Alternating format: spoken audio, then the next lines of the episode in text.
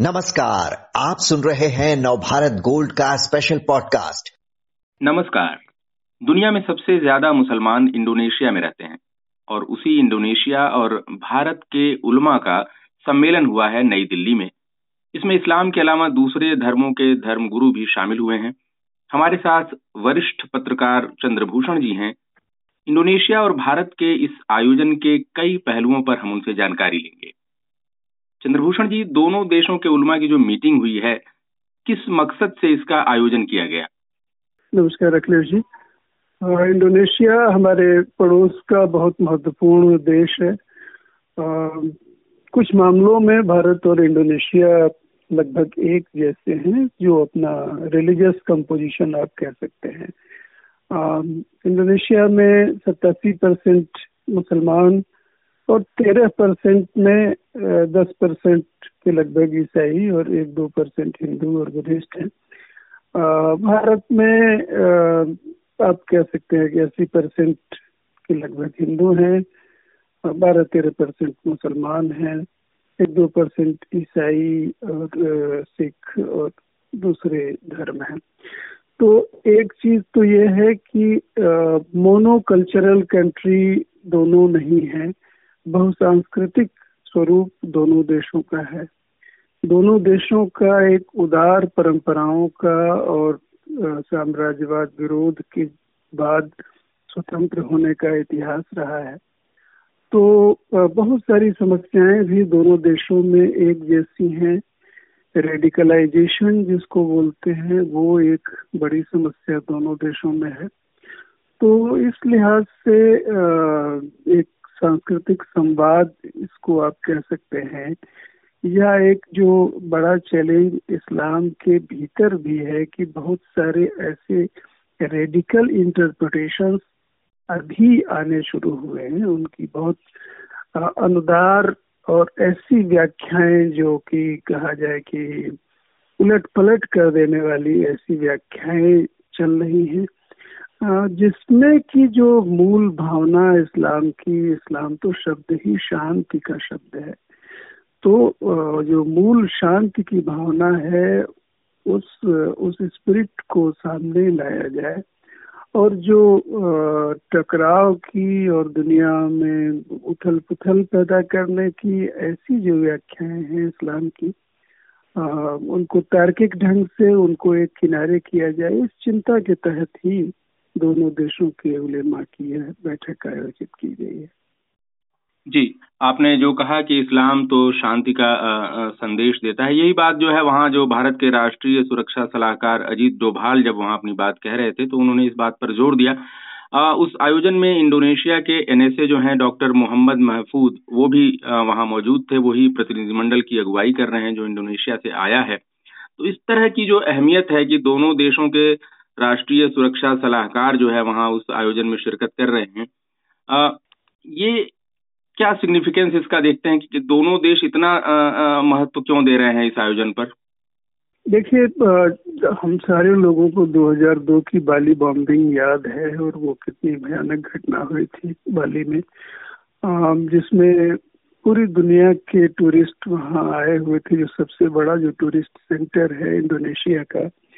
और उसके बाद भी एक रेडिकलाइजेशन की एक धारा वहाँ पर बनी हुई है जो इंडोनेशिया में।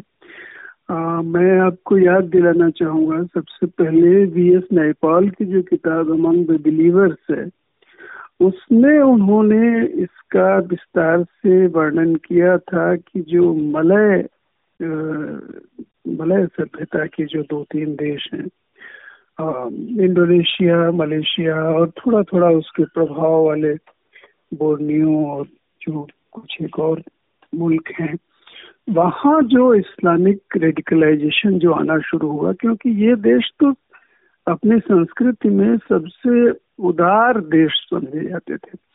आप कह सकते हैं कि जो जो उनकी मलय पहचान थी जो सुकर्णो जो इंडोनेशिया के जो पहले राष्ट्रपति थे आ, उनसे जब ये कहा गया कि पाकिस्तान वो गए तो उनसे उन्होंने कहा कि आप अपने नाम में अहमद तो आपका ठीक है अहमद सुकानो ये सुकारणों आप क्यों लगाए हुए हैं? इससे ये नॉन इस्लामिक नाम है। ऐसा पाकिस्तान के लीडर्स ने बातचीत में उनसे कहा। तो सुकारणों ने कहा कि मैं अपने नाम से अहमद हटा दूँगा। लेकिन सुकारणों में नहीं हटा सकता क्योंकि सुकारणों जो है वो मेरे कुल का, मेरे खानदान का नाम है। मेरी दस पुश्ते बीस पुश्ते सुकारणों लगाती आ रही हैं तो सुकारणों तो मैं नहीं हटा सकता। तो ऐसी उदार परंपरा वाले समाज में ये कैसे रेडिकल इस्लाम धीरे धीरे पैर पसार रहा है, ऐसा वी एस नयपॉल ने अपनी किताब में, जो कि रिपोर्टिंग बेस्ड किताब है पूरी तरह से, उसमें ज़िक्र किया था और ये भी बताया था कि इंडोनेशिया में इसको मलेशियन डिज़ीज़ कहते हैं, क्योंकि मलेशिया में रेडिकलाइजेशन थोड़ा पहले से रहा है। तो ये चीज़ धीरे धीरे इंडोनेशिया में फैल रही है और वो वहाँ के जो उदार, वहाँ का उदार समाज है, उसके लिए एक बहुत बड़ी समस्या है। तो ये कोई कह सकता है कि भाई बहुसंख्यक का रेडिकल होना यह एक खतरनाक चीज़ है। तो इंडोनेशिया के साथ सबसे बड़ी बात, सबसे जो अच्छी बात है कि अपने बहुसंख्यक समाज का रेडिकल होना ये एक बीमारी है, एक समस्या है, इसको रिकॉग्नाइज कर रहा है। भारत में भी इसको रिकॉग्नाइज करना, किया जाना चाहिए। बहुसंख्यक समाज का रेडिकल होना भारत के लिए भी एक बहुत बड़ी समस्या है। लेकिन बहरहाल उम्मीद किया जाए कि इस बारे में भी ध्यान जाएगा। अभी मान लीजिए इस्लाम का रेडिकलाइजेशन ये एक कॉमन इशू बना के दोनों देश बैठ रहे हैं, दोनों देशों के लिए महत्वपूर्ण है। इसमें मेरी बात में यह संकेत निहित है कि भारत के लिए आधी समस्या उसी पल समाप्त हो जाएगी, जिस दिन भारत यह संकल्प दोहराएगा कि हम बहुसंख्यक रेडिकलिज्म के लिए गुंजाइश नहीं छोड़ेंगे। जैसे ही ऐसा होगा, इस्लाम के रेडिकलाइजेशन की आधी मुश्किल भारत में अपने आप खत्म हो जाएगी। ऐसा मेरा मानना है। लेकिन जो भी है, इस्लाम का रेडिकलाइजेशन भी पूरी दुनिया के लिए एक बड़ी समस्या है। ये सारे देश मानते हैं, ये अरब मानता है, ये ईरान मानता है। ये सारे देश यहाँ तक कि जो इसको बड़ा अच्छा मानने वाले जो अफ़गानिस्तान जैसे देश हैं वो भी आज इससे जूझ रहे हैं कि कैसे अपने यहाँ जो आईसिस की जो मुश्किल है, उससे वो निजात पाए। तो ये एक चीज़ है जो कि दोनों देशों के लिए इतना महत्वपूर्ण मुद्दा बना हुआ है। दोनों देशों के उलेमा साथ में बैठ के इस पे विचार कर रहे हैं। जी, आपने मलय सभ्यता की बात की और भारत से इंडोनेशिया के सांस्कृतिक संबंधों की बात की। वहाँ रामलीला भी होती है, भगवान राम की भी पूजा होती है और वहाँ सबसे ज़्यादा जो है मुस्लिम आबादी है दुनिया की। सामाजिक विविधता जो है इंडोनेशिया की वो काफ़ी, कई मायनों में बहुत सराहनीय है। इंडोनेशिया जो है चंद्रभूषण जी वो इस्लामिक देशों के संगठन ओआईसी का मेंबर भी है। और हाल में जब अमेरिका ने उइगुर मुसलमानों के खिलाफ चीन के रवैये पर जो है यूएनएचआरसी में एक प्रस्ताव रखा तो विरोध करने वालों में इंडोनेशिया भी था। तो ये जो रुख है और कश्मीर पर ओआईसी का जो पुराना रुख है, उसको देखते हुए अगर बात करें तो हमारी जो इंडोनेशिया से जो पहले की निकटता है और अब जो करीबी और बढ़ाने की कोशिश है जियो नज़रिए से कितनी अहम है?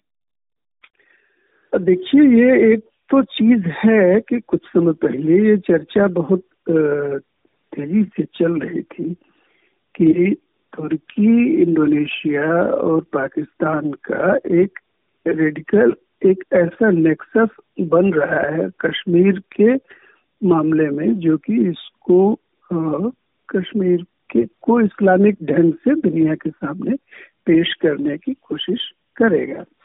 आ, इस नेक्सस का बेसिस ये था कि ये आ, अपने अंतर्वस्त में एक एंटी सऊदी अरब नेक्सस था जो कि को बेसिकली तुर्की चढ़ने के प्रयास में था कि अरब सऊदी अरब के बजाय वो ओआईसी में कैसे लीडरशिप हासिल करे ये कोशिश तुर्की की थी। आ, वो अपने जगह पर वो कोशिश उसकी जारी है लेकिन असल मामला ये है कि तुर्की के पास उतनी आर्थिक शक्ति नहीं है उतना दम नहीं है जिसके आधार पर वो ऐसा कोई क्लेम कर सके और बहुत दूर तक आगे आ सके। फिर भी तुर्की एक इरिटेंट के तौर पर भारत के लिए अभी भी मौजूद है। काफ़ी संभावना है कि सीपीईसी में अगर शामिल होता है तो ये और तनाव होगा, ये सब चीज़ होगा। तो उसमें जो तुर्की, इंडोनेशिया और पाकिस्तान का जो एक्सिस बन रहा था, वो एक बड़ी समस्या के रूप में सामने आ रहा था। भारत ने इस चीज़ को थोड़ा इधर मैनेज किया है।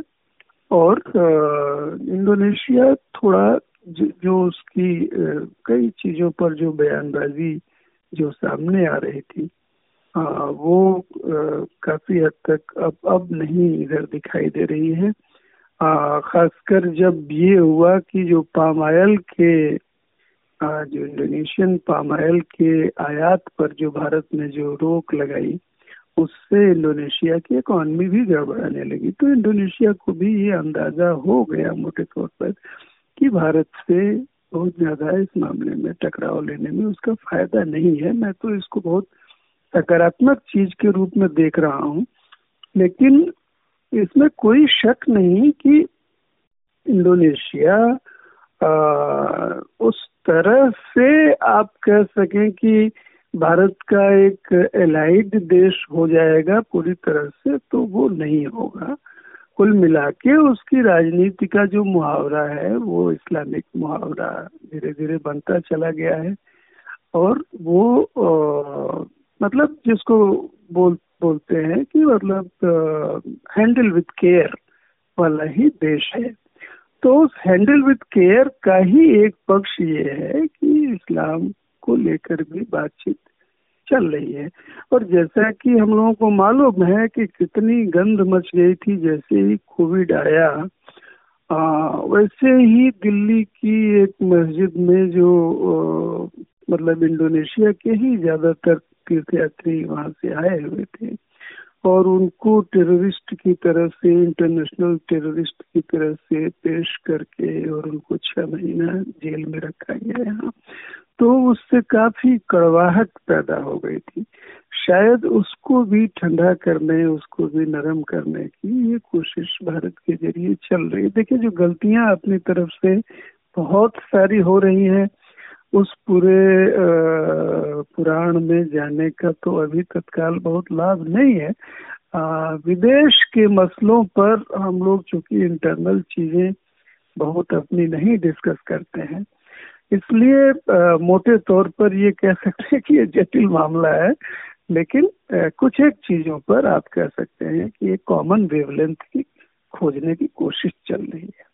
जी इस आयोजन में धर्मों की धार्मिक जो कट्टरता बढ़ रही है, उससे कैसे निपटा जाए, इस बारे में बात हो रही है चंद्रभूषण जी, और आपने इंडोनेशिया के जो विशिष्ट पहलू है भारत के साथ उसका सांस्कृतिक संबंध, और जो आपने राजनीतिक जो नज़रिए से उसका जो मिजाज है, उसके बारे में आपने जानकारी दी। एनएसए डोभाल ने वहाँ आयोजन में कहा कि लोकतंत्र में धर्म के दुरुपयोग और हेट स्पीच की कोई जगह नहीं है, और इंडोनेशिया के एनएसए ने कहा कि कई लोग अपने धर्म को सबसे अच्छा बताते हैं और दूसरे धर्मों पर अंगुली उठाते हैं, जो अच्छी बात नहीं है। उम्मीद है कि इस बड़े कार्यक्रम की बात सुनकर लोग समाज में भाईचारा फैलाएँगे। चंद्रभूषण जी, आपने कई पहलुओं पर अहम रोशनी डाली। धन्यवाद आपका।